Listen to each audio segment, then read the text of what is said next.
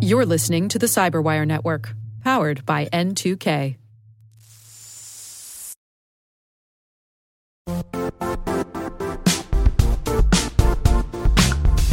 The IT world used to be simpler. You only had to secure and manage environments that you controlled. Then came new technologies and new ways to work.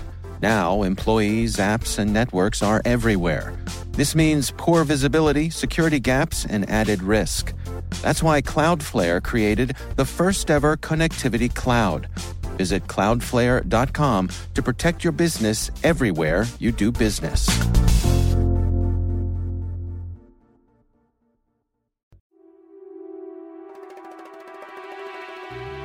Welcome to Spycast.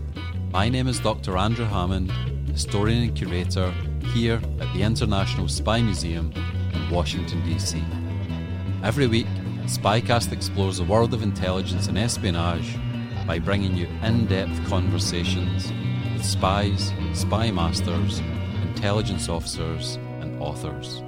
We explore the stories, secrets, tradecraft, and technology of a world that looms beneath the surface of everyday life. Welcome to the latest installment of Spycast. To coincide with the 20th anniversary of 9 11, we'd like to present to you a trilogy of interviews with intelligence officers who found themselves on point as presidential daily briefers on the day of. Now, the President's Daily Brief has been called the most tightly controlled daily document in the world. It's a daily summary of high level, all source information and analysis on national security issues produced for the President and key cabinet members and advisors. We've got three presidential daily briefers for you. First up, Mike Morell. Mike, at various points in time, was acting director and deputy director of CIA. But on the morning of September the 11th, 2001, he was with George W. Bush in Sarasota, Florida. Then, uniquely 10 years later, he was with President Barack Obama for the Abbottabad raid. I'm just going to read out a brief part of my conversation with Mike. I believe that when we get to the end of the trail, we're going to find Al Qaeda and we're going to find a Osama bin Laden. I told him that I was so confident in that judgment that I would bet my children's future on it. If you want to hear more about what Mike had to say, please listen to the interview. Next up is Dave Terry. Dave started the job on the same day as Mike Morell, but he was the presidential daily briefer for Vice President Dick Cheney. After that, he went on to be the chief of the presidential daily brief. Now, on the morning of September the 11th, Dave recollects I think that for any intelligence officer, what you're doing is often overwhelming, whether you're in front of the president or the vice president or an asset or your colleagues, and the stakes are often life or death. Next up, we have Kristen Wood. Now, Kristen was the presidential daily briefer for the Vice President's National Security Advisor, Scooter Libby, and she often briefed the Vice President himself. She went on to hold a number of leadership roles at the CIA, but she recollects knowing that every day you had to deliver relevant information to the nation's leaders is a feeling of enormous responsibility. All of the thousands and thousands of intelligence officers who have done amazing work, you want to represent that faithfully ask questions so that you can go a little bit deeper, but also remain a neutral, balanced party. Joining Kristen was a special guest, Phil Mudd. He was part of a small diplomatic team that helped to piece together a new government for Afghanistan in the late fall, early winter of 2001. He was second in command for counter-terrorist analysis in the Counterterrorism Center, and his most recent book is Takedown Inside the Hunt for Al Qaeda. I'm sure you'll enjoy listening to Kristen and Phil bouncing off of each other, two former colleagues and friends, as much as I did. Please consider the trilogy as a whole, listen to them, think about them, mull them over. This is history. These are three people that were actors in it, and we're proud to present them to you. Thanks. Take care. Bye. I wonder if you could just take us back to where both of you were on the morning of Tuesday, September the 11th, 2001.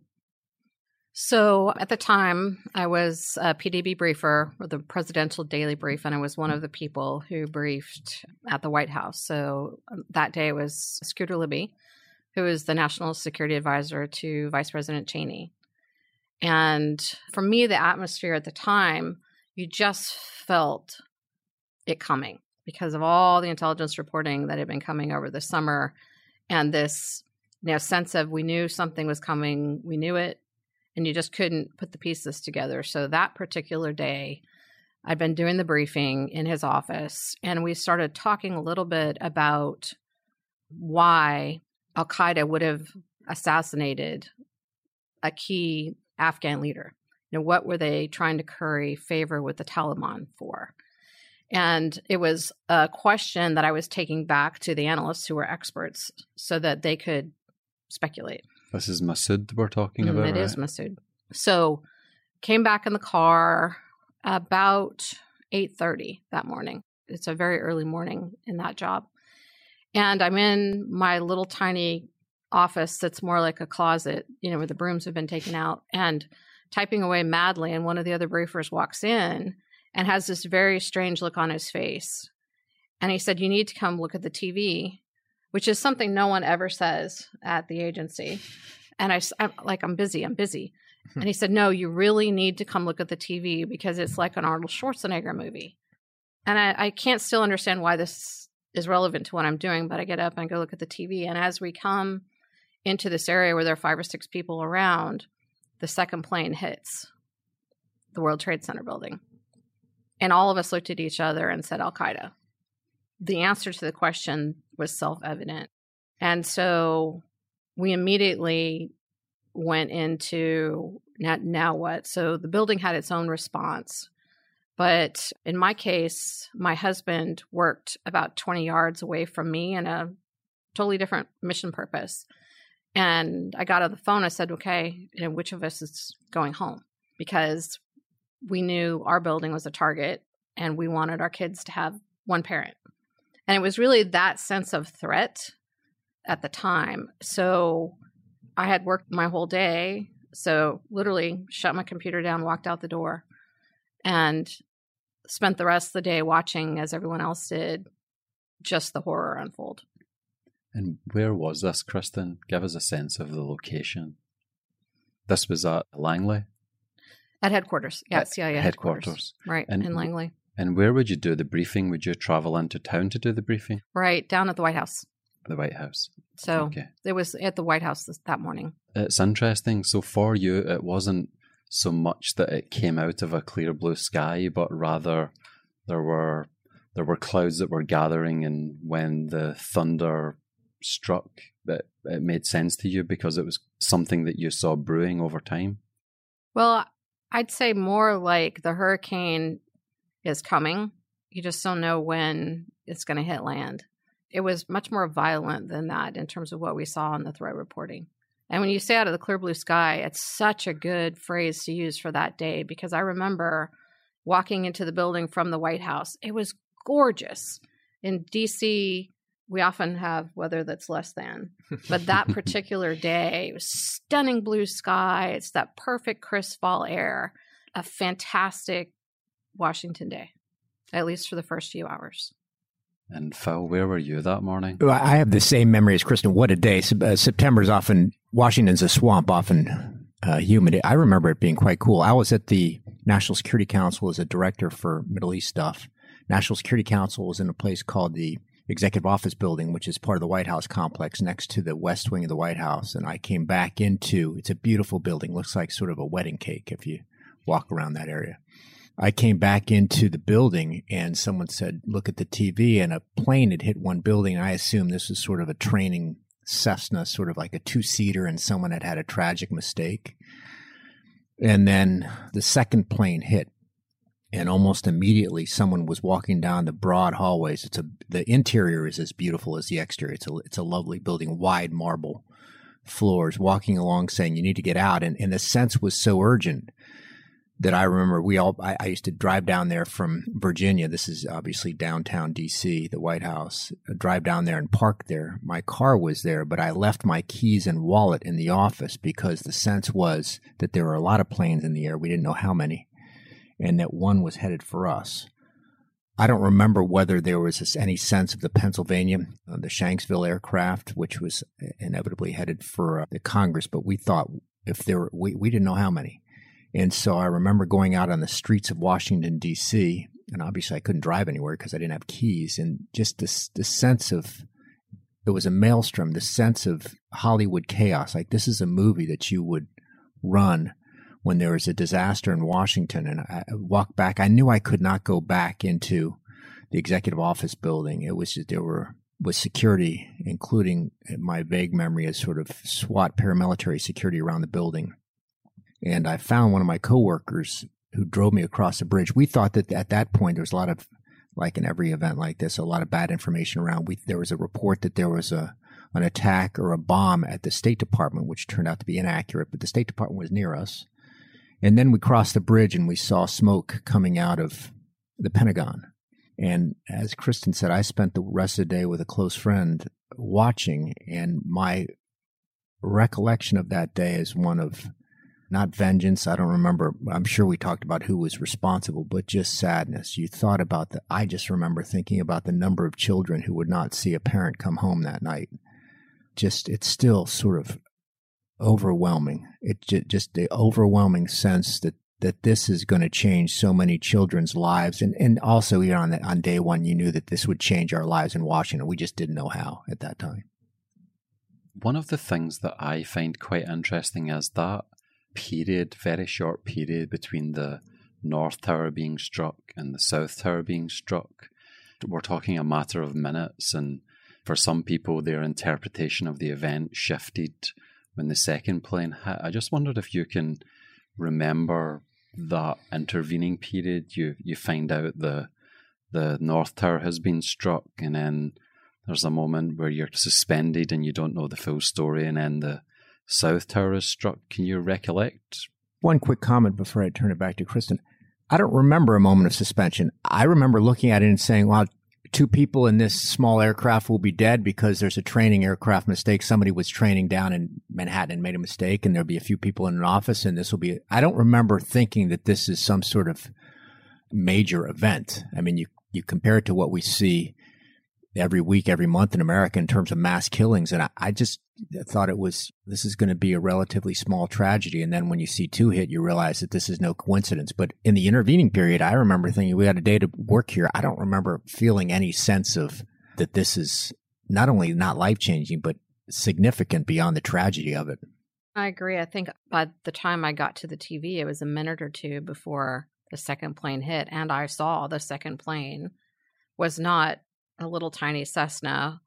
So you know it's not an accident just because two hit. But to see such a giant passenger aircraft disintegrate and to watch it and just in imagining the horror that all of those people are going through. And this is obviously before the towers came down, right? Which was yet another horrific, horrific development in that day. But I think to echo what Phil was saying, you know, it's going to change everything in a profound way, but not the house. It's really interesting to hear some of your recollections and to hear how you experienced it as human beings and, and as Americans. I was wondering if you could talk a little bit more about how you experienced it as officers and the Central Intelligence Agency. As a lot of us were, I was on detail to the White House. One of the dirty secrets of the White House is they, they don't like to have personnel on the books that is personnel they're paying for because they like to pretend that the staff is relatively small. So they have a lot of people like me from State Department, CIA, the Pentagon, etc. on detail, meaning we're loaned to them and our home agency is paying the bill. It's an advantage to the home agency, in my case, CIA, because the home agency gets someone who comes back and has the experience of working with what we would call a client or a customer, that is the White House. I remember thinking that I did not have much going into probably for the first few weeks and the sense of time is, is lost for me. But I remember thinking I don't have much of a role here at the White House. I wasn't working on counterterrorism. I, I called back to the CIA. I don't remember how long this took days, a week, two weeks. My recollection is that I talked to the deputy director, John McLaughlin. I'm, I'm not sure that's true. a lot of this is untrue, what I'll be telling you, but the conversation, it was at the, at the executive level of the CIA was, I want in. This is going to be, at that point, relatively soon after, you knew this was going to be the event of a career an event for America that was profound. And so anybody, whether again, whether you're at your at the State Department, Pentagon, CIA, I think most people would have said, I want in. So I called and said, I could stay here, but if you got something, I'll do it. And very shortly thereafter, it might have been days or a week or something. I was part of the, the CIA person on the small diplomatic team to put together the new government for Afghanistan. So one of the tiny examples of how rapidly things changed after 9-11 people wanted in the fight and then we went from a government that, that, i would say did not care that much about afghanistan to assigning a senior ambassador to oversee the transition to a new government and to fast forward i was there for the inauguration of hamid karzai three months later absolutely incredible speed of change but yeah rapid a rapid recognition that this was my generation's issue and that anybody like me would want in. And so I said, let me in. I think that really is a characteristic of the agency and probably National Security Agency and Defense Department folks as well. Is there something that is going on that's such a profound risk to the country? I want in is the common refrain. And so as an organization, we expanded significantly the number of people working counterterrorism there are all these people who were suddenly counterterrorism analysts who had had jobs doing all sorts of other things before. But in some ways, that kind of doesn't matter because it's the tradecraft, right? The tradecraft of how do you do the rigorous strategic all source analysis needed to provide answers to the nation's leadership. So I think in some ways the counterterrorism mission really benefited from that because there was a sense of what's happening, but all of a sudden you have people who aren't identified with the analytic bottom lines coming in to take a fresh look and an additional look and a deeper look. And I think that was really an excellent development for the counterterrorism mission is to suddenly have all that talent available focused on that. I think the other thing is, and I have goosebumps even talking about this, is how instantly and profoundly our allies came in to say, We're in. What do you need? And reading the cables and you know hearing about the phone calls that came through with this profound message of support and grief was just I'll never forget it.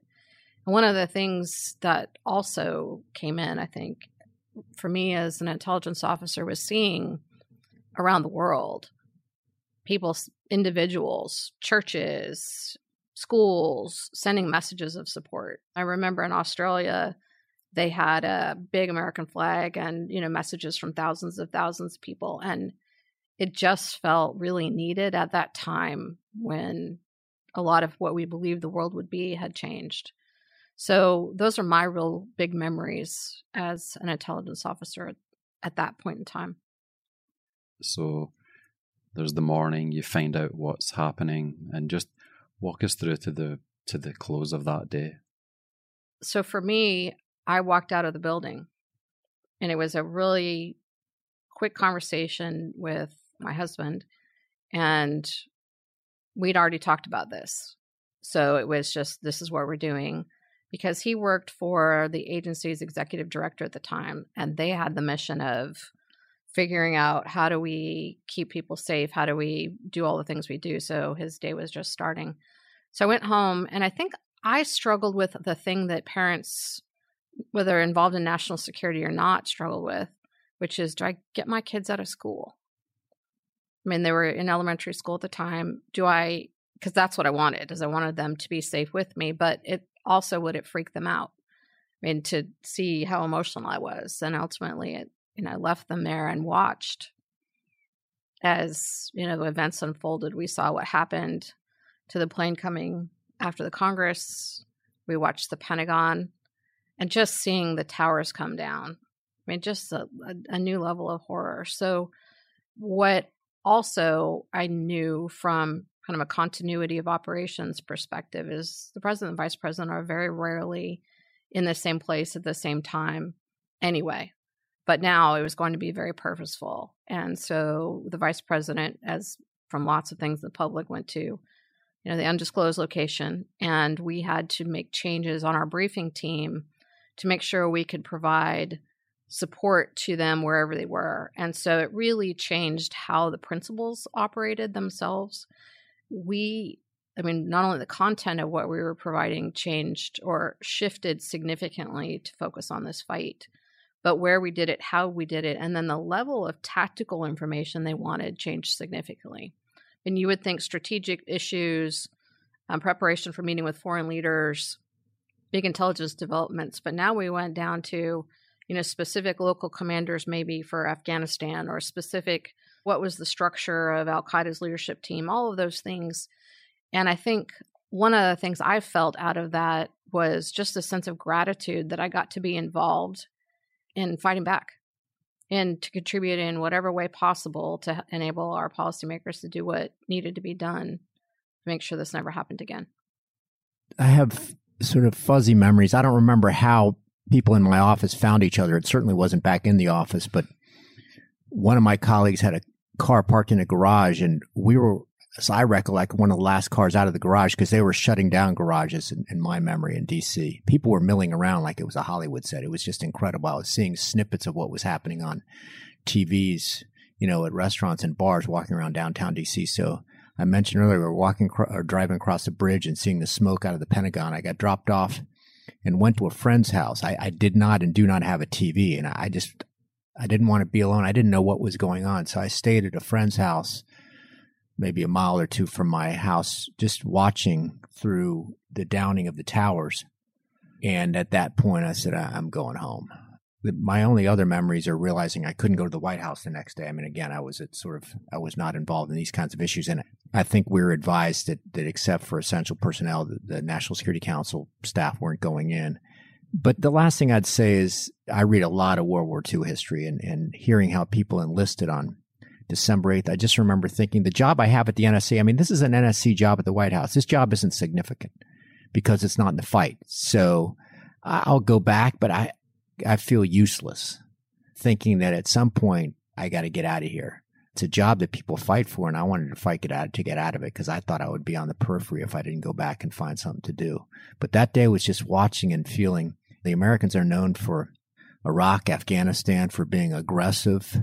Just sadness. That's all I remember feeling. Just sadness, not only for the day, but realizing this is going to be a really unpleasant. I didn't think it would be 20 years, but this is going to be a very unpleasant time for America, not domestically, but in terms of what's going to be done overseas. I didn't know what. I didn't have an initial sense of Al Qaeda. Obviously, we I thought about it, but whatever it was, whoever had done it, knowing the American psyche, this is not going to go well. And so I went back and said, "Let me in."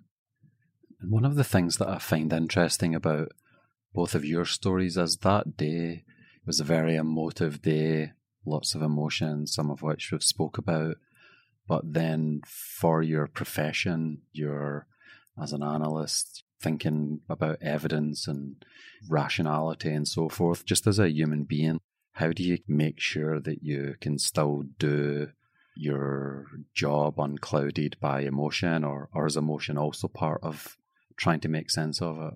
I feel like that is something that we do by training.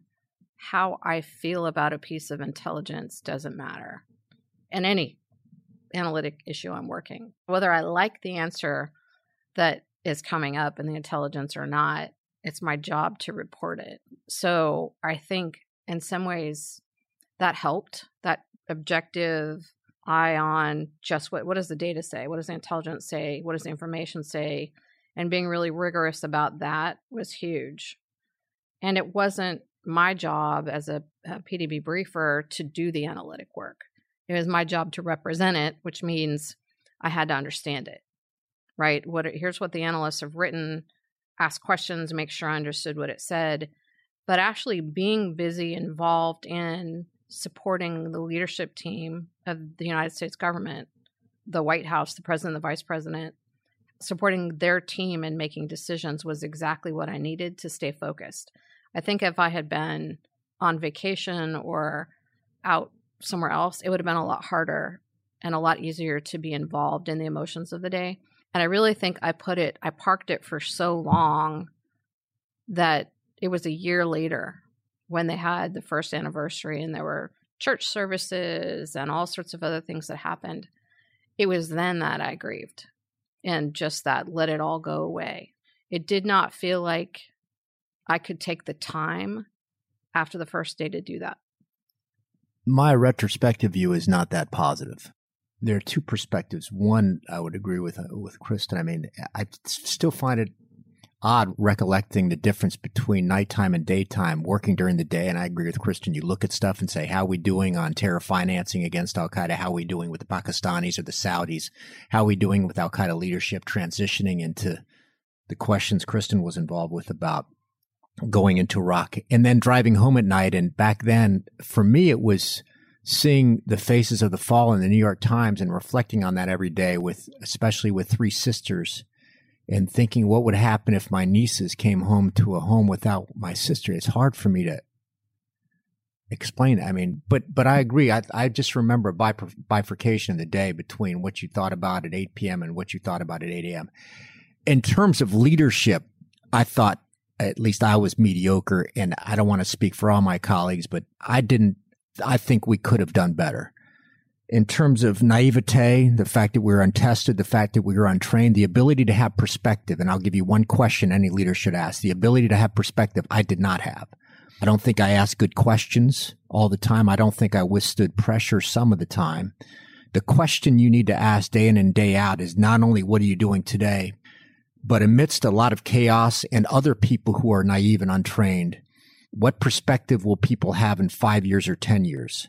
America was so focused on the target and so focused, for better for worse, on saying anything goes, anything goes, that the ability to step back and say, let's make sure we have balance, perspective, let's make sure that we realize how profound some of our decisions are, how they might be perceived uh, years down the road. For example, some of the decisions on detainees. I, I think I performed I'm going to give myself a pass at a mediocre level, but we could have done better there. But in terms of what Kristen's talking about day in and day out, I, I don't remember people sitting around crying in the office. You got a target. Let's go chase them and chase them relentlessly. And then you drive home at night and, and think about the faces of the fall in the New York Times and say, man, another series of pictures of parents who will never go home. It is. And if we make one more mistake, there's going to be more pictures. I'll finish by saying Mike Hayden, the former CIA director, a great person and a great CIA director, one of the best I ever worked with, said something I'll never forget. They'll forgive us, that is the American people for for the first one. They will not forgive us for the second. We knew that then. And I think we all had this profound sense of responsibility, right? Whether we were counterterrorism analysts or mm-hmm. analysts or operations officers involved directly in the fight, it's our job to keep the American people safe, and we failed. And I think while there are extenuating circumstances, while there are others who also failed, we took it, all of us, very personally. So, brought all of that to the fight. We were not going to fail again. We're going to do everything we could in our power to prevent that. I mean, it's moving to hear you speak so frankly uh, about it. I was wondering if I could just ask a little bit more when you. No. go, go, go ahead. Yeah, please go ahead. Could you just clarify what you're talking about when you say naivety and we didn't do a good job? Are you speaking about the lead up to the event or what happened after the event or let me give you two two broad areas that I would think about. One is how we handled some of the after Al Qaeda, how we handled some of the pre-war Iraq intelligence in the sort of furor, the the sense of peril that we faced at that time. I don't think and this is partly on me that we handled the pre-war Iraq intelligence that well because we got caught up in the moment. I mentioned perspective earlier, sitting back and saying, how might you be perceived 10 years down the road? You can't train for that.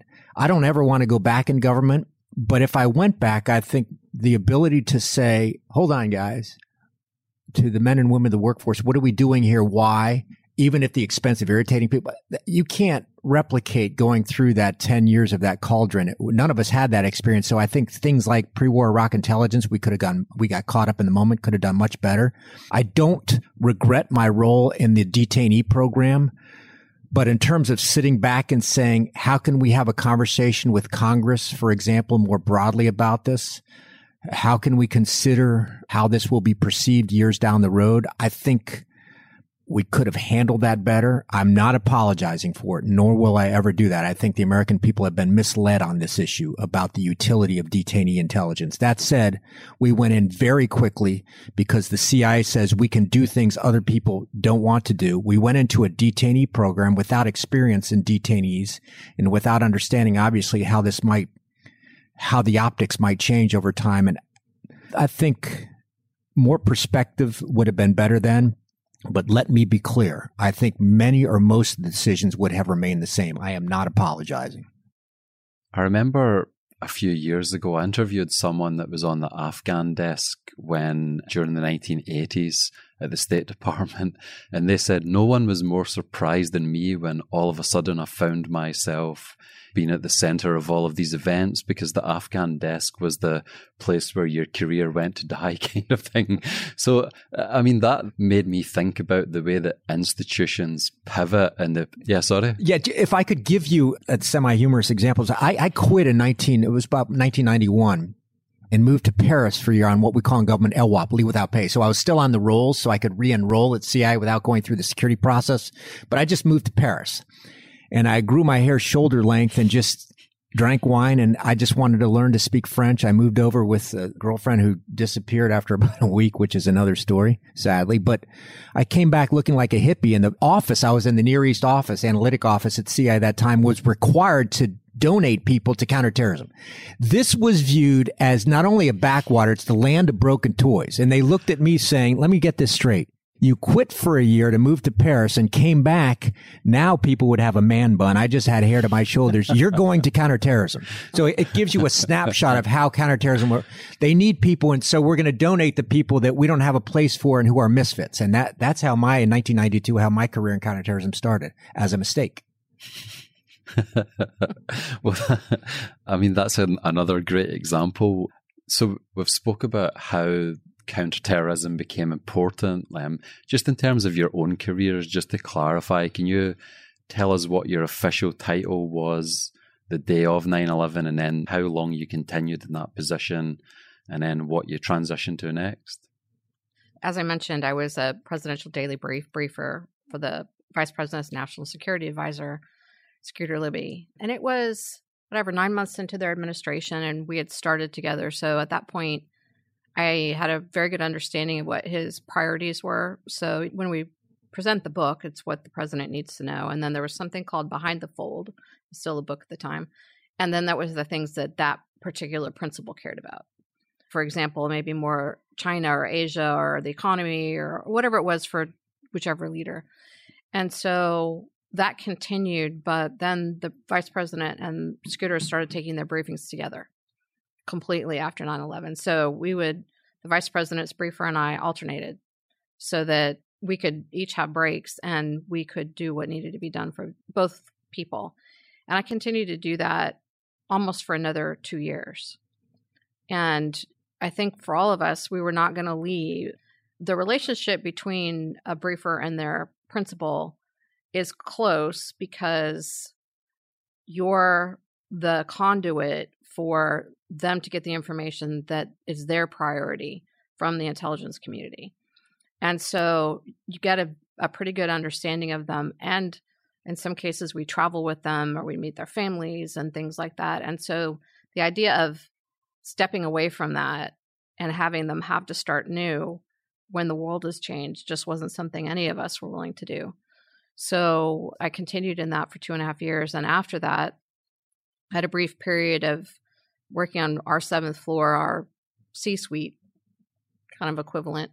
And then I went to work in the counterterrorism center for Phil, running the Iraq terrorism branch, looking at Iraq's role in 9 11. I was at the White House. I mentioned uh, very shortly after 9 11, I was designated on the team, with about half a dozen of us on the team under Ambassador Dobbins, who was the ambassador responsible for helping to install or, or the Karzai government with him until December. We flew back on December 23rd or 24th of 2001 from the Karzai inauguration. And I remember getting into New York and going up to my brother's house on the train after about 30 hours of travel thinking this is too weird. But went back to CIA in January of 2002 to be deputy director of terrorism analysis, counterterrorism analysis. And then I think in 2003, maybe deputy director of counterterrorism in 2005, deputy director of national security at the FBI, which is roughly half of the FBI operation, and the, and the FBI director, Director Mueller's intelligence advisor. And then in 2010, I had a, got sideways with the Senate of the United States and quit, and uh, eventually ended up oddly as a CNN commentator. So life changing for me, interesting, but a, a lot of different optics in the course of the 10 years after 9 11. I mean, it would be interesting to hear a little bit more about that period between 9 11 and the Iraq War. I mean, your position, Kristen, being a PDB briefer for Scooter Libby and the vice president. I mean, for listeners that have never been in that position, it sounds like a lot of pressure. You're the person that's giving the intelligence picture to the vice president of the United States. I don't know how, like, as a person, as a human being, as an analyst, how how do you juggle that sense of responsibility that you spoke about? And and then you're also find yourself caught up in these quite momentous events. We're not talking about we're changing one coffee out and you know going with a different roaster. We're talking about war and peace and life and death. So help us understand what it was like to be you in that period. For me being a briefer was alternating between existential fear and exhaustion and the existential fear part was if a principal, if the person you're briefing didn't like the job you were doing, you would be out of it probably before the time your car got back to CIA headquarters.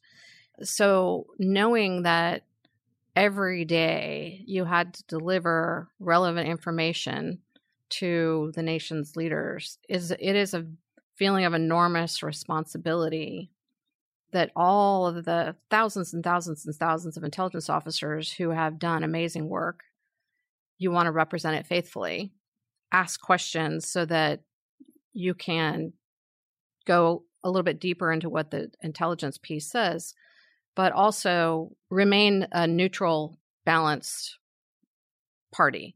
So you can't adopt the principal's worldview on intelligence. You can't have an oppositional viewpoint to it either. It's understanding where they're coming from and being able to relay that back to the building so that if they're going to write a piece on something that a senior leader has a very opposite view about, they want to make sure they're providing more evidence, for example. You're going to give the same bottom line, but you might actually weigh a lot heavier on the evidence if you know someone's skeptical about it. So I think the existential fear part was not providing the right information in the right time.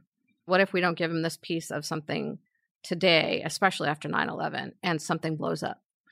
So that was the piece of it that we can all understand is it's a, it's very stressful. But the exhaustion part is it's a very early morning. I used to get up about 2:30 in the morning for a 7 a.m. briefing prior to 9-11 because you have to read all the intelligence that's come in overnight stacks and stacks in the old days. Now it's not that way. But and then be familiar with what's, what's in the book. And after 9-11 i came in at 11 at night because it took that much extra time based on all the great information we're getting from all over the world to make sure we'd gotten through it. I'm a famously not a morning person.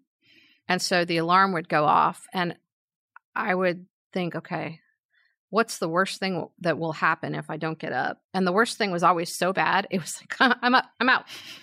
But also, what a great job to have to have the perspective of senior leaders. And I think it's just uh, it was just a privilege to be able to serve in that way, and then to go on to work the counterterrorism mission with Phil afterwards as well. We'll be right back after this.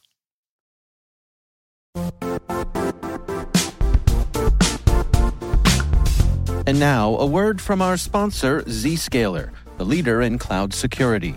cyber attackers are using AI in creative ways to compromise users and breach organizations. In a security landscape where you must fight AI with AI, the best AI protection comes from having the best data. Zscaler has extended its zero trust architecture with powerful AI engines that are trained and tuned by 500 trillion daily signals. Learn more about Zscaler Zero Trust Plus AI to prevent ransomware and AI attacks. Experience your world secured. Visit zscaler.com slash zero trust AI.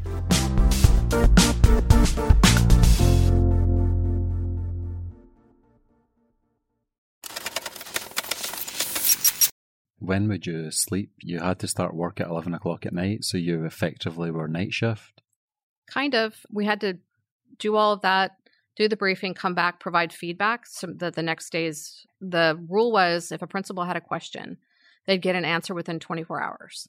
So we had to set that into motion and brief all of the senior leadership teams this is what happened here's the questions on the piece etc and then usually about 11 in the morning i would leave go home pick up my younger son from daycare, feed him lunch. He and I would crawl into my bed and we would take like a two hour nap. And then my other son would get on the off the bus and then we would hang out together. I'd get them dinner. And as soon as my husband came home, I'd go to bed for three or four hours. It all worked. At that point, and I think Phil, you would agree, my personal convenience or life was absolutely irrelevant. The job was really the most important thing. And we all just collectively, I think, did what we had to do in our personal lives to make the professional life work. My recollection of the years after 9-11 is a great sense of unease because I, I mean i'm going to forget the time frame but until i'm going to guess 05 06 i thought we were losing. You can think of this world in terms of plots and people. Plots is defense trying to ensure that a plot doesn't succeed for example against a train an aircraft a subway station and if you think about the plots in places like Southeast Asia, the Middle East, Africa, going into Europe and North America, we were persuaded there would be a second major event, what we called, we referred to as the second wave. And that persuasion, that sense of ominous doom, I would say lasted for years that on Friday night, if we don't do something tonight or Thursday night or Saturday, that this might happen tomorrow and that we'll regret whatever it is we didn't do. As George Tenet, the former CIA director said, do not end up if the second wave happens saying, I wish I would have done X, Y, or Z. Do it today, which contributed to the sense of urgency. The people part was the part that started to change. That is, you cannot stop plots playing defense. That's what most Americans see on the front page is there's a plot against X, Y, and Z unless you stop people. Most of the people we stopped would have been unknown to Americans. It's a second or third tier of Al Qaeda, but these are people who are the operational core, not ideological commanders, but the operational core of training people to come back into Europe and the United States.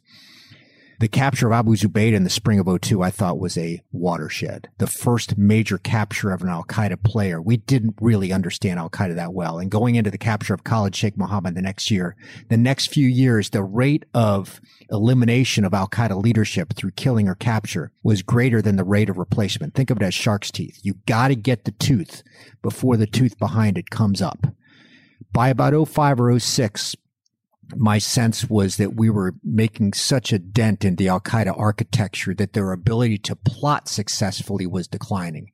And then the game started all over with ISIS. But the sense of doom contributing, I think the hardest thing for Americans looking back will be why did those guys do what they did? Partly recollecting on the detention program. They will not be able to re- replicate the sense of doom that this will happen again tomorrow and the American people and, and I used to brief Congress on the detention program. The American people will be tomorrow like the Congress is today. Basically, I don't care what you do, except for John McCain. He was a little different. I don't care what you do. You better fix it. And if you don't fix it, and I had one White House official tell me this once, if you don't fix it, as in if you don't help us save America, it's on you. The sense of responsibility and urgency was years long and, and slowly dissipating, I would say. And we don't have to unwrap this question if it's uncomfortable, but I guess for listeners, some of the stuff that Yusuf spoke about sounds like, for me anyway, it sounds like that's something that would have a significant impact on my mental health, physically or mentally. How do you keep your head above water with an impending sense of doom, with exhaustion, with stress and pressure? I, I didn't have the same issue Kristen was because I didn't have the same sort of morning briefing process. I, my colleagues, a lot of them made the mistake of thinking that they were being paid for hours. When you move up into a leadership level, you're being paid for leadership and judgment, and hours start to dull your ability to make good judgments. So come in at seven, I was out at probably six, unless there's a disaster or seven. I didn't exhaust myself we switched on and off weekends. So every other weekend I would have off. I have a farm. I went to my farm, which is not easily accessible. I remember the New York Times found my number there one morning. I'm like, don't ever call here again. We'll put you in a detention. No, we wouldn't do that. and I took some ridicule for that. But my sense was this is going to be years long.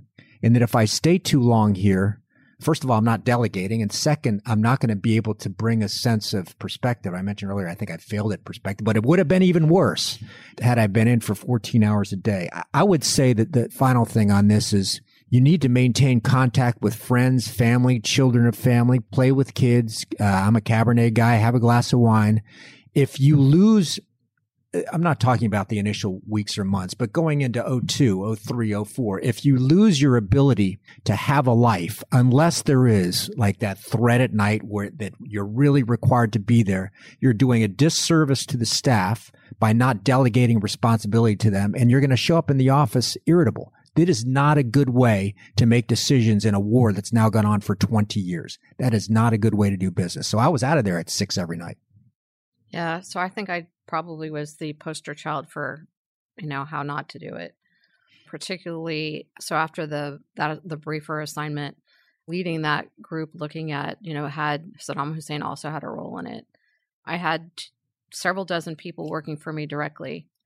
Um, it was my first management assignment and we were getting constant questions from the white house and the defense department. And again remember there's 24 hours to respond. And there were tons of developments that were happening and so it was just a constant push. So i'd get my kids on the school bus and then come home six or seven have dinner with them get them to bed and then at the time we could have classified fax machines at home. And so the ops center would send me all the drafts of all the pieces that needed to move forward and i'd i'd write and edit until midnight or later and then send them back so that when my analysts came in in the morning, they could pick them up. And that went on for a very, very long time. And my story, Phil's story, I think we both agree, isn't the most difficult by any stretch of the imagination. There are all these people who flew into Afghanistan to try to figure out how to do things on the ground. There were so many people on the front lines in harm's way in the national security and in the military that I mean, no complaints at all. But one of the most profound moments for me was in 2002. And my doctor's office called me. And for about a year and a half, she had been trying to get me to have a mole removed on my foot. And I kept canceling because the vice president this, or canceling because the PDB this, or canceling da da da. So I finally went and did it. And she called me and she said, Kristen, it's melanoma and I'm staring at my computer screen and that thing of like your vision going down to a pinprick. It's exactly what happened. And I just thought, did I just kill myself? Because I was too busy. And I looked down at the bottle of extra strength migraine, Excedrin migraine, and it's a 250 tablet bottle, and it was almost empty because I had a migraine almost every day. And, you know, I existed on Diet Coke and whatever anyone brought me because it was just so busy. And it really created a profound rethinking of what I did in my life. But I think so many people had tragic stories. Some of my officers had miscarriages. A lot of us ended up in divorce. And, you know, there's just things that happened. So I think now there's a much greater sense of we have to manage crisis and then the PTSD that follows, which is profound throughout the national security community and the defense community and military community. It's not a thing for wusses. It's a thing that, I mean, humans who are confronted with great evil or great tragedy, it's a thing that happens naturally, and we need to make sure we're preparing people for it, inoculating them against it as much as you can, before they're put in that environment and then making sure they're taken care of afterwards. And that just was not understood at that level at that time. Well, thanks for sharing uh, with Spycast. I want to try to make this an issue that's not taboo anymore, that's something that can be discussed.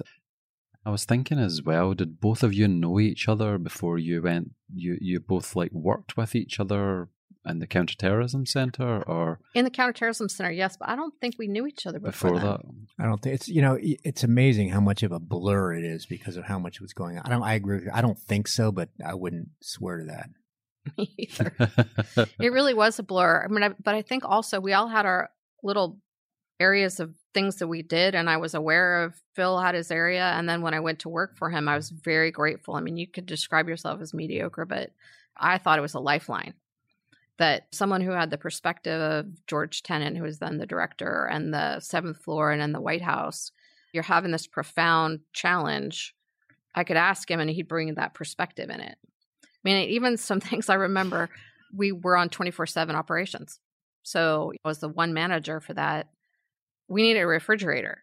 And you might think that's actually pretty easy for a big organization like the CIA to get. It's not. And so I was like, look, people are working all night. There's no cafeteria. And so he had someone actually take the refrigerator out of the big front office and drive it down the hallway of CIA headquarters and plug it in near us. And I was like, oh my God, that's a miracle. I think that's a lie, but I'd be happy to, yeah, I'd be happy to say it happened. I tell you, just, just a quick comment on this one. Now, when I, I do TV and, and various presidents nominate people that people always look at resumes. And my first question, having gone through that is what is the temperament and judgment of this person and perspective as opposed to just looking at a resume and experience? I learned to value judgment, perspective, maturity so much more than whether someone had 17 years in counterterrorism because you can't replicate a cool head and calmness in a circumstance like that. You can come up with a great resume, but you can't come up with that mindset. And, and we had mixed results there. One of the things both of you know your interventions there is basically to me anyway it's saying don't confuse inputs with outputs don't confuse the amount of hours you work with what comes out on the other side. Don't confuse what you can see on paper in a CV with what's going to come out on the other side. It's not going to necessarily lead to mature or wise or opposite judgments. But maybe that's something we can come back to. I just want to go back to what you were saying, Kristen. So, working in the position that you were in the run up to Iraq, that's obviously a very interesting period. And Phil spoke about being on a team with Ambassador Dobbins and so forth. So I guess the question is that transition from 9 11 happens, it, it was planned from Afghanistan. We go into Afghanistan and then the pivot over to Iraq. Can you walk us through your professional or personal kind of judgment on that pivot because there's a whole variety of perspectives, right? Some people say that Iraq was the right thing to do. And other people say, if Osama bin Laden was public enemy number one, why the hell were we hunting? I mean, there's a lot that we can chew on there, but just help us understand how you view that kind of pivot. And it's funny because I don't, er, and Phil, I'm really interested to hear your perspective because you came at it from, you know, a different place. I don't feel like it was a pivot. The first time I heard a policymaker ask, did Iraq do this was 912. So it was a constant thread that a lot of us felt was a distraction from the major part of the mission. And I think even my perspective in the Office of Terrorism Analysis, it was a distraction because there's so much to do to build the networks and the teams and the partnerships to do this whole global war on terror at speed and scale. And then there was this question about, well, Saddam, Saddam, Saddam, Saddam. Bob Woodward has written extensively on this, as have others. And it's clear that when the Bush administration came in, there were leaders in the administration who had a viewpoint that Saddam Hussein was a risk, a risk to our national security. And as 9 11 happened, I think they convinced the president, his own words in the Woodward book, that the risk was unac- unacceptable now. And I felt like there were two reasons that they were looking to justifications to go with war with Iraq. One was the WMD story, and we all know how that played out. And the other one was had they had a role in 9 11. And I felt blessed to have several dozen officers of incredible talent and experience to kind of take a red team look at this because they hadn't seen the data before. They weren't attached to what the the party line was. And they came, I think, did some fantastic work in saying we didn't have evidence of that.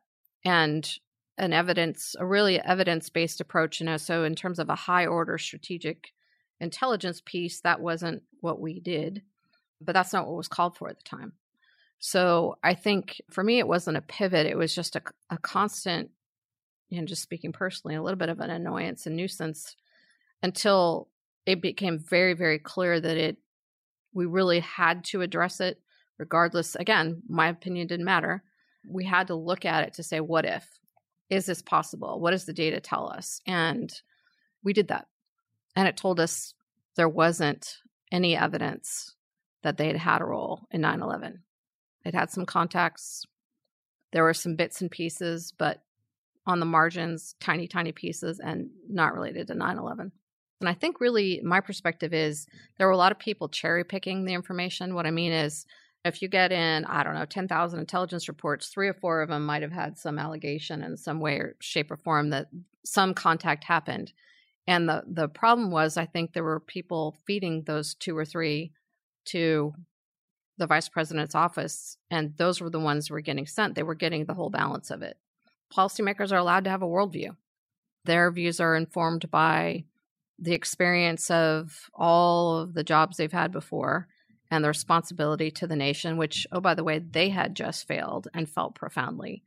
So if you're looking at risk, that's where they were coming from. Is is this an unacceptable risk to us? They are allowed to have that. They're elected, and every four years, American people elect uh, leadership, and we've signed up to their worldview until four years later.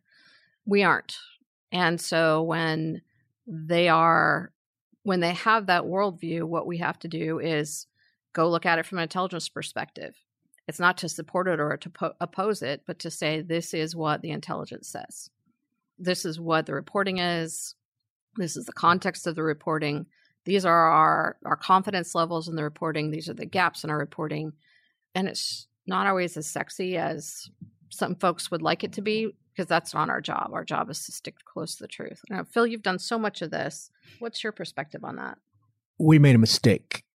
And the mistake that uh, in my career, looking at mistakes, they typically aren't tactical ankle level mistakes. They're mistakes in, in retrospect that are complex at the time and simple in the rear view. The mistake is what we called first customer. A customer gets what they want. A client does not. A legal counselor tells a client sometimes that's not going to work in a court and the first customer was a term we used. That was the reference to the White House and the PDB. The president is the first customer. We spent too much time, I think, in retrospect, again, a, a reflection of naivete and lack of experience, saying, it, Kristen's dead on. If the, the White House had a thing for Saddam, whether we were there or not, I think that the White House would have found a way to go after Saddam with or without us, which is a, a different question. But we spent too much time saying, you know, if you want to look at it that way, you could see Saddam as a threat if you want to. He was a declining threat, partly because his inability to access military material. I used to work on the Iraq problem, inability to train, high equipment or heavy equipment transports. I'm not a military expert, but really important if you want to get tanks to the border. They had a problem with everything from heavy equipment transports to getting spare parts.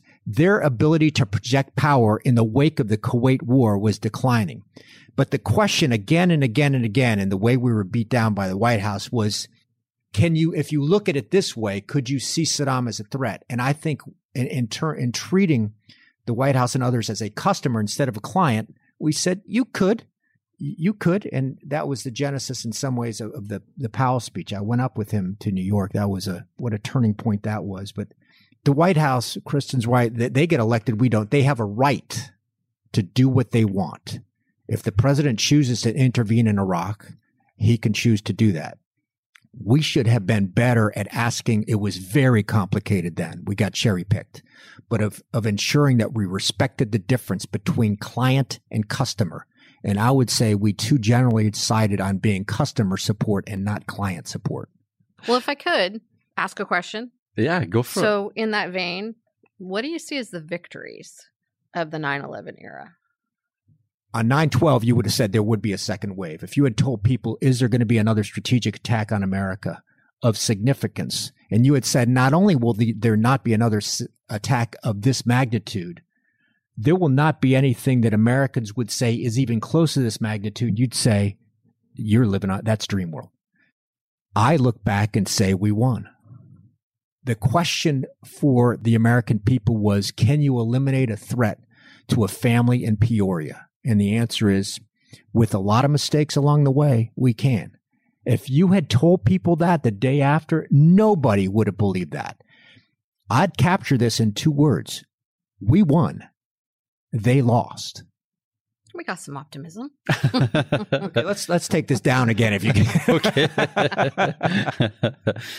I mean, just in terms of your own careers, this could be optimistic or pessimistic or something in between. But just for you, just for your own careers, do you think that 9-11, in terms of your own career, was it an accelerant or was it something that derailed your career or did it take it off in a direction you didn't see it going or or did it kind of put you in a funk or eh, help us understand the trajectory of your career and the, the role that 9-11 played holy toledo i was on the national intelligence council and then on working at the national security council in an interesting job before 9-11 but not transformational to go from that to be sitting and talking to senators. I must have done, I don't know how many Senate briefings. I talked to the senators every time they went on TV on Sundays. I talked to the director almost, probably almost every day, deciding what Kristen would get in terms of PDB product,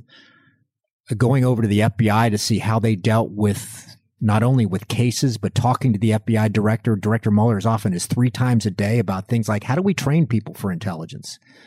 if you're going to do this for a living, looking back and saying there was the fight of a generation, and I got to see it from both a, a, a mid to senior level at both the CIA and the FBI. How do you replicate it? I sometimes I wish I had been a teacher to inspire a kid to read. My first job applications were to be a high school teacher. I sent out 38 applications as a graduate student and got 38 rejections, which is how I ended up at the CIA. I mean, it's such an inspirational thing to teach a kid to read, but if you can't get that, if you're sitting around 20 years after 9-11 and saying, I had a front row seat to maybe influence decisions about the fight of a generation, sometimes I didn't think of it then, like ever. You look back and I do events like this and a lot of speeches and a little bit of teaching, and you look back once in a blue moon and say, that was kind of weird, remarkable. I just kind of weird. Yeah, I think I have the same kind of sense of awe that how how fortunate are we that we got to have a front row to history unfolding for the duration of our careers. So, I worked the first Persian Gulf War. Um, I worked the Balkans War. I worked the second Iraq War. I worked War on Terror. And so these moments, and then just to see these punctuation points really of world history as a political science major in college. I mean, how cool is that to actually have the inside information? But I don't think any of us thought about it in terms of whether it was good for our career. It was just, I have to do this. I have to do, and whatever, wherever that took us is, is, there was great work to be done. And so it's not, I remember my first job, I was in 27, my first agency assignment, they told me I needed to do a five year plan. And that sounded very important to me. And oh, I don't know how to do this. And so I dutifully did it and then got reassigned in six months. And I dutifully redid it and then got reassigned to six months. And then I thought, that is just hooey. there's, there's no five year plan thing possible, plan possible. But I do think, in terms of opportunity to see history being made and contribute to helping the United States make the best decisions for its national security. Mean, epically, wonderfully incredible to have felt like I've I had I got the opportunity to do that for 20 years. I think to add an asterisk, there's just one thing to, to go back for the hundredth time to the to, to perspective and what people going into this need to remember. I talk to one of my one of my sisters every day. She's a she's a teacher of kids who are 10 and 11. And for her to bring someone from a second to a fourth grade reading level is that's transformational for that child. That child went from below average to competing with their peers. I say that because I remember thinking then, as I do now, even, even probably even more now, often success for us was, was whether someone would die in a drone strike. You have to remember every day that even though you have a front seat to history, that when success is the destruction of human life, you better think every day about what you're doing. I'm not saying you don't do that. I'm saying you don't celebrate it. I remember the day after I was on TV, the day after bin Laden was killed and people were celebrating and getting drunk in Washington. At the risk of offending the, the listeners, I thought it was completely offensive. Yes, that was a huge success. He was responsible for the deaths of thousands of people, but you never, never celebrate the loss of life. And if you're an officer in a front row seat saying, I love this and we should keep pushing and kill as many as we can. And we had a few colleagues like that. That is not the right perspective to have. This is a profound business. It's important, but I often remember my sister. Important for her is bringing someone up to a fourth grade reading level. That's something to, to, to honor and respect. You have to remember what business we're in and make sure you don't lose perspective that the other person has a life too. Be careful. Yeah. Well, and I think of it through my children's eyes. So my sons were four and six at the time and they I mean, they spent months and months and months traumatized about planes going into buildings and not wanting to fly. And, you know, our plane's going to crash into a building. And I mean, it's not just mine, right? It's played out over millions of families uh, around the world. And over the course of time, you know, they knew what their parents did. And I had the chance to bring them in when my was done with my tour to see the vice president and Scooter Libby and shake hands and take a photo op with them. And my son, my four year old, stuttered terribly. And he's just like his face is red and he's trying really, really hard to get this question out to the vice president, who's really was very kind to him. And he said, When are, when are you going to find Osama bin Laden?" and I was just astonished that he knew the name and that he could ask that question. And the vice president said to him, Well, know, your mother's people are working on it and our people are working on it. And we are going to try to do everything we can do to bring him to justice. And Phil says it's not something to celebrate, but being able to that 10 years later to wake them up in the middle of the night to hear President Obama, Obama kind of announce that, that the boogeyman for them was no longer around was just this sense of relief, maybe, and it didn't mean the threats were over and it didn't mean Al Qaeda ended, but it meant this one chapter. We could move on to the next piece. And ISIS is a whole different podcast, but it just I felt that so much as a as a parent and as a national security officer, just sense of, oh, thank God. Uh, that is so right. The, the contrast between what I saw out, I was literally looking outside the window in a TV studio, the sense of celebration versus the sense of relief. That's what I felt. This is a, a, another chapter is over. A human being with a soul, that is Osama bin Laden, is gone. He, he had to go. That's an imminent threat, which is okay in terms of the action that was taken against him. But celebrating with a flag around your shoulders and getting drunk on on beers. That is that was really but you disturbing. Know, I, I I I kind of feel like the people who are out there were the kids my my son's age and five or ten years older, and to me it just felt like this sense of relief, the way they were conveying their relief because of, I mean that's the specter they grew up with in in junior high and high school and college. That was how they let it out. As an intelligence professional, we can't do that, right? But if you think that's how they grew up, and so many military families lost their loved ones, and so many children lost their parents. I mean, I think it's just this feeling of relief and how it was expressed, to my viewpoint. I would disagree with that. I mean, I think we give uh, one of the challenges of American culture is the sense that we kick ass overseas. Let's go into Iraq and kick ass, as opposed to a sense that says this is a profound choice. We don't celebrate this choice. Uh, Afghanistan was a war of necessity. In retrospect, Iraq was a war of choice. We typically don't do wars of choice. That was a mistake. And my, I've supported it then. That was a mistake. But I think we give American kids in this country a sense that America kicks ass. I do not think that that's a healthy way to raise a child. But you should give a sense that these are profound decisions to send a, a man or woman overseas potentially to die. In the culture we have, this culture of, of men are badasses and they go overseas and kick some ass. This is not this is not good. And this is not universal around the world. I've lived in Europe a couple times. I, I I'm more comfortable in some ways with telling a kid, be very careful about how you use the force that you're given.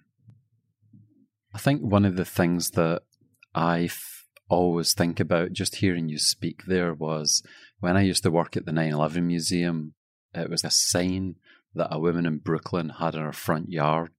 And every day after 9 11, she flipped the thing over and it was count, counting up the years, days, and months. And I have a humorous story about that. That was really frustrating uh, as someone who used to spend a lot of time, especially with the U.S. Senate and the House of Representatives. The questions about bin Laden, I thought were so misplaced. The question we had was, can you prevent the next threat? And instead, the question we got was, where's Osama bin Laden? The number of times bin Laden's name came up when I was deputy director of counterterrorism was relatively low.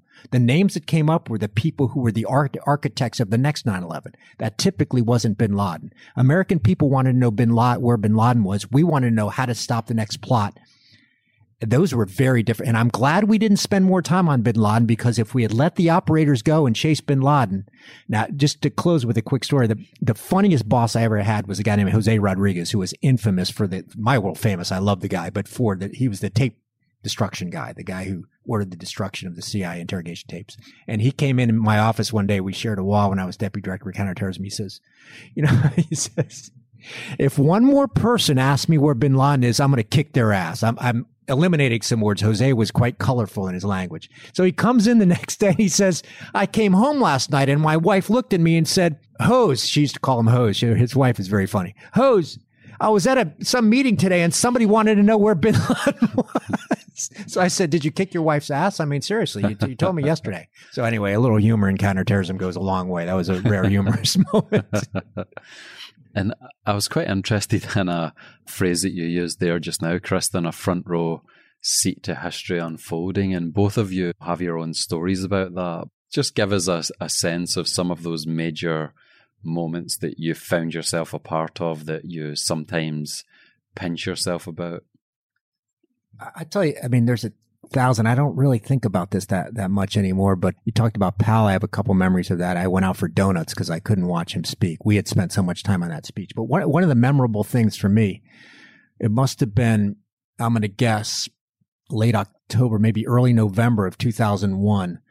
Ambassador Dobbins knew that uh, Afghanistan, Kandahar had not fallen yet and the word quagmire was being used. People forget this, as in we're going to face the same result in Afghanistan that the Soviets faced. We're going to be bled dry for years. So there's a great sense of an ease, not just on the counterterrorism front, but on the on the counterinsurgency front. We flew in to see Burhan, Burhanuddin Rabbani, the, the putative president of Afghanistan, in an airport just north of Kabul, Bagram Airport. We got off the plane. We had a military aircraft. There were probably five or six of us with Ambassador Dobbins. And standing on the tarmac were part of the Northern Alliance. That, that was the alliance before led by Massoud until he was murdered or assassinated. And all these guys had sort of uniforms on and basketball shoes. And they were in a row saluting us. We went into a room, and, and this is in a place where the entirety of America has its attention focused. And we're meeting the semi sort of kind of president of the country. And there were no windows and no lights in the room no light bulb because the whole area at the at the airfield was blown out. And I remember sitting there, and this is you know probably less than sixty days after 9-11, thinking uh, I had followed the the uh, worked on the issue of CIA support to the rebels against the Soviets, thinking we're going to be like the Soviets. We're going to be at this forever, and I'm going to remember this meeting as the beginning of a quagmire for America. My analytic capabilities, as you've, as you've noticed over the last hour and a half, were consistently wrong. But I remember that. And then looking back years later, uh, even months later after Kandahar fell in the inauguration of Karzai, I think it was on December 23rd, we went in to watch him being inaugurated. I was, of course, thinking as a negative guy, there would be a car bomb there. We went to watch him be inaugurated thinking, holy Toledo. The Northern Alliance rolled through, the CIA special ops in the, in the military, the U.S. Army rolled through. This actually, after that meeting 60 days ago, this actually worked out okay. I couldn't believe it. Flew home through Central Asia, through Uzbekistan. I'm like, this is awesome. we actually did it. Went home and celebrated Christmas. It was great. From my perspective, I don't have, there's these snapshots in time, right? I didn't look at all of those parts and pieces until really my career was done. because you're just so busy on what whatever what the mission is in front of you, whatever piece part and piece that you're working on now. But I think understanding that power projection of power is such an incredible responsibility. And whether that's to get involved or not get involved in the Balkans War, where there was a genocide taking place and it was horrific, horrific murders of thousands and thousands of people, or Iraq rolling into Kuwait. And, you know, the question is they're going to continue to go after Saudi Arabia. And so there's these things I remember reading as a student, and you think about these moments in time related to Vietnam or whatever the whatever the crises were, and I didn't understand as a student what w- I would become much more familiar with as a, a national security officer, which is that isn't just writing on a piece of paper and an outcome that was preordained. I mean, this is vibrant, changing all the time, and there's an opportunity to influence things for the United States government. There's an opportunity to inform people that you can shape what that outcome is, hopefully for what's best for the United States by providing the right information at the right time. And so to have a role in contributing to that was really uh, just a tremendous honor. I mean, as a political science major, I can't imagine having had a better experience in living political science live. So, one thing for anyone listening who might be a student, and, and Phil, you focus on this a lot, is oftentimes people ask, what does it take? And they're thinking of foreign languages or degrees or whatever specific school they need to go to. But Phil's really right. The resume is a piece of it, but it's what experience are you getting at it? Are you a critical thinker? Are you a great writer? Are you a student of history? Meaning, not I took this class and I read these four books, but you're reading it in your spare time and you're trying to understand it at a deeper level. And those kinds of skills are so important. Some of the greatest intelligence officers we had didn't have degrees related to political science. I think Sue Gordon, the former PD DNI, the principal deputy director for intelligence, was a microbiology focused on zoology major. I think Andy Liepman, the former deputy director of NCTC, wasn't he music and forestry? Forestry, yeah. Forestry, right? So it's not actually the major. It's what are your thinking abilities and your writing abilities and your intellectual curiosity from my perspective. I used to interview a bunch of people, and it's hard to train what we really needed, and that is how to think critically and not be closed minded, how to write, how to speak, and how to get along with other people. The fifth, I would say, is have a passion for the business. Don't do it as a business. Do it as Kristen says. It's something you're interested in, you read about. So you look at a resume and you realize a resume doesn't give you any of that. It gives you, I got a three, four from the University of Virginia and I have, you know, my degrees in political science. I need you to think critically and, and be, and have humility in your thinking, speak, write, get along with people and have passion. That's 0 for 5 on a resume. So I learned that the overlap between a resume and somebody who would perform well wasn't as that Venn diagram wasn't as clear as I would have thought going into the business. Trying to understand what, especially whether someone can think creatively, critically, and with humility is really hard. For anybody that's listening that's thinking, I would like to have those five things going into an interview, how would they develop them? Speak anytime you can for 30 seconds about anything. If you can't capture what you're going to say in one sentence or less, you're not ready to speak. Write at your writing center in college. If you can't capture what you're going to write in a theme paper in one sentence, you're not ready to write. In terms of critical thinking, if you can't make the counter argument to what you're saying in one sentence, that means you're not thinking about the other side clearly enough. In terms of getting along with other people, speak every day with somebody you don't like. And in terms of understanding passion for the business, if you go home and say, thank God I don't have to think about that again, you got a problem. So that's my five steps to incredible success in government. I think that that's. Uh, I have nothing and to then add. quit after 25 years. you know, we've done a pretty good job of covering a lot of the things that I wanted to speak about, but I guess coming towards the end now, what are your views now 20 years on? To me as a as a historian, it's it's fascinating the the longest war in the history of the Soviet Union and Afghanistan, the three Anglo-Afghan wars, none of which ended particularly well for Britain, and then Afghanistan has now overtook Vietnam is the longest war in American history. What are what are your thoughts looking back twenty years on on everything that's transpired in between? Very simply, the mission that we were given the day after succeeded. The, the destruction, not the elimination, but the destruction of the threat to American cities and American families. But the opportunity to, to think about what happened 60, 70 years ago in terms of the Marshall Plan for America to build on that and to build na- uh, international respect. The inability to focus on Iraq for an extended period of time and the distraction of Afghanistan were strategic tragedies, strategic tragedies, so that the the initial mission that we were given succeeded. How America pivoted from that to build what we could have built, like what we did after World War II, I think was an epic failure. Epic. And it was our choice. Yeah, I think Secretary Powell in some of those early days, especially related to Iraq, said, I don't have the quote exactly right, but if you break it, you own it. We broke it, we own it. And look all the things that have happened as a result. And so Phil's distinction between the mission to provide safety and security to American people being successful and the vast tragedy that are the wars in Afghanistan and Iraq for civilians in both places, for the military, the US military, and on that of our allies.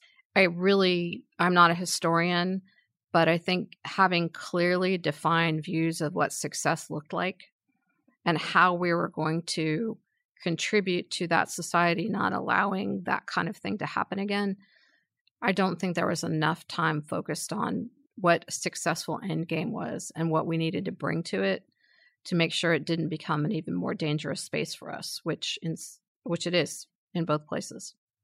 And what's your analysis of what role 9 11, Afghanistan, the war on terror has played on the, the history of the agency?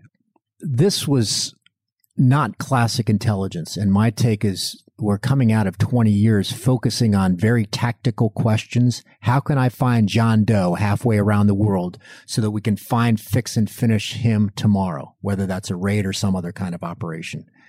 That's vastly different than the traditional post World War II questions of what's going on in the Kremlin. How do we think about Kremlin attitudes toward Europe and military action in Europe? What's going on in China with the South China Sea? How do we think about North Korea and strategic perspectives in North Korea on developing a missile program that can reach the, uh, further into the continental United States? How do we think about Iran's nuclear program and how to blunt that going forward years? Those are classic strategic planning problems. How to understand what we say in intelligence is plans and intention of a foreign adversary. But we spent 20 years for good reason developing very tactical capabilities among 27, 28, 30 year olds to look at tactical information to find, fix, and finish one person halfway around the world. I think that will stay in the agency because there are going to be future questions, whether it's drug traffickers, human traffickers, cartels, but I see a shift back to the kinds of questions you would have faced 25 years ago. How do you think about the plans and intentions in countries that are developing nuclear weapons or that threaten Western Europe, the United States? That is the bread and butter of what intelligence is. And I think the question for the agency is, how do you balance that tactical kind of counterterrorism stuff with ensuring we do the mission that we've had since the National Security Act of 1947? And I would just add something we haven't talked about yet today, which is the complexity of things like pandemics, right? Most profound loss of life. I try not to look every day because it's too painful, but 600,000 Americans died 3,000 died on 9 11, and it profoundly shifted our nation. 600,000 Americans are dead, hundreds of thousands, if not, you know, billion. I think, I, I don't know what the number is internationally, but significant loss of life worldwide. How will that shape our mission going forward? I think is a huge question, not only for the Central Intelligence Agency, but for the U.S. national security community and all of the national security communities of the world that we face.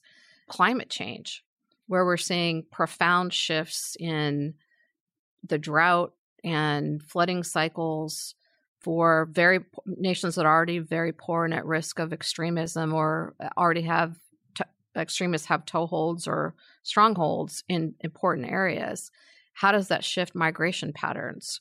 What does that do to poverty around the world? And some people can say why does that matter? Well that matters because we don't want to see people go through that and we don't want to have them find succor in in the hands of these extremist groups. And so I think these profound multinational international challenges are going to reach to shape and reshape what has become the post 9/11 era and to what's next. I don't I don't have a label for it. I don't know how to define it, but it isn't boundary issues of the boundaries of the United States of America, the boundaries of, our, of other countries. Climate change doesn't care. You know, neither does cyber and certainly pandemics.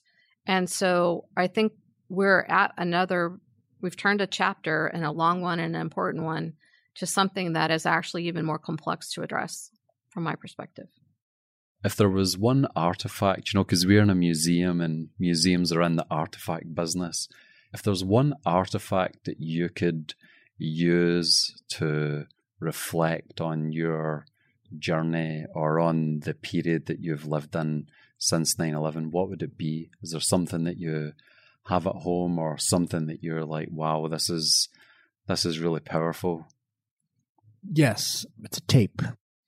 The first time i met a mother uh, whose son had been working in the, one of the world trade centers as as a trader and she had maintained the tape of him calling saying don't worry i'll be home I heard that 15 years ago, maybe, and I'll never forget it. Her son never came home. The, I, I mentioned the difficulty of history replicating the sense of loss and pain and sadness, and then trying to understand why America reacted like it did, which I think history will struggle to understand, understanding the psyche of those days. The tape of her son's voice and the tape being played by a mother speaking to an audience who had replayed that tape at that point, no doubt, a hundred times, is just, uh, don't worry, mom, I'll be home. Unbelievable. He never came home. Yeah, and for me, it's a photo. When I entered on duty at the agency, it was in January of 1989. And there were three other women who also entered on duty the same day. And we all ended up kind of sitting together. And in back in that day, you went from one building to the next building to the next building, and you were subdivided by groups. So you get on this bus, you get on this bus, and so every subdivision, we were all still together. We ended up in an assignment together at the National Photographic Interpretation Center. I'm becoming imagery analyst. And we all became the best of friends. And we are all this. I mean, if you saw all four of us, you could tell the agency had a style of people who they hired because we all looked very similar. Um, and thankfully that's evolved. But got married, had kids, debated with each other about everything. And one of them is Jennifer Matthews, who died at Khost when a suicide bomber blew up a number of people at our base. And the picture is of the four of us at one of our one of the weddings. And the happy look that we had on our faces. And you know when we started that day we were so full of optimism and excitement to be involved in this mission. And she died in the service of the nation and going to the funeral and hearing her daughter 13 year old daughter sing an a cappella version of do you hear the people sing? from Les Mis, to have the presence of mind to do that is amazing. And so that picture reminds me of the cost of war in a very personal way. And I have to say, there are four chairs in this room. One of them has her name on it because I don't want people to forget. Thank, Thank you. you for having us. Yeah, thank you. It'll make an especially great podcast now that it's over. But thank you for having us. The International Spy Museum is a full 501c3 non profit. If you want to donate to the museum, or if you're local and would like to volunteer at the museum, please visit our website at spymuseum.org for more information.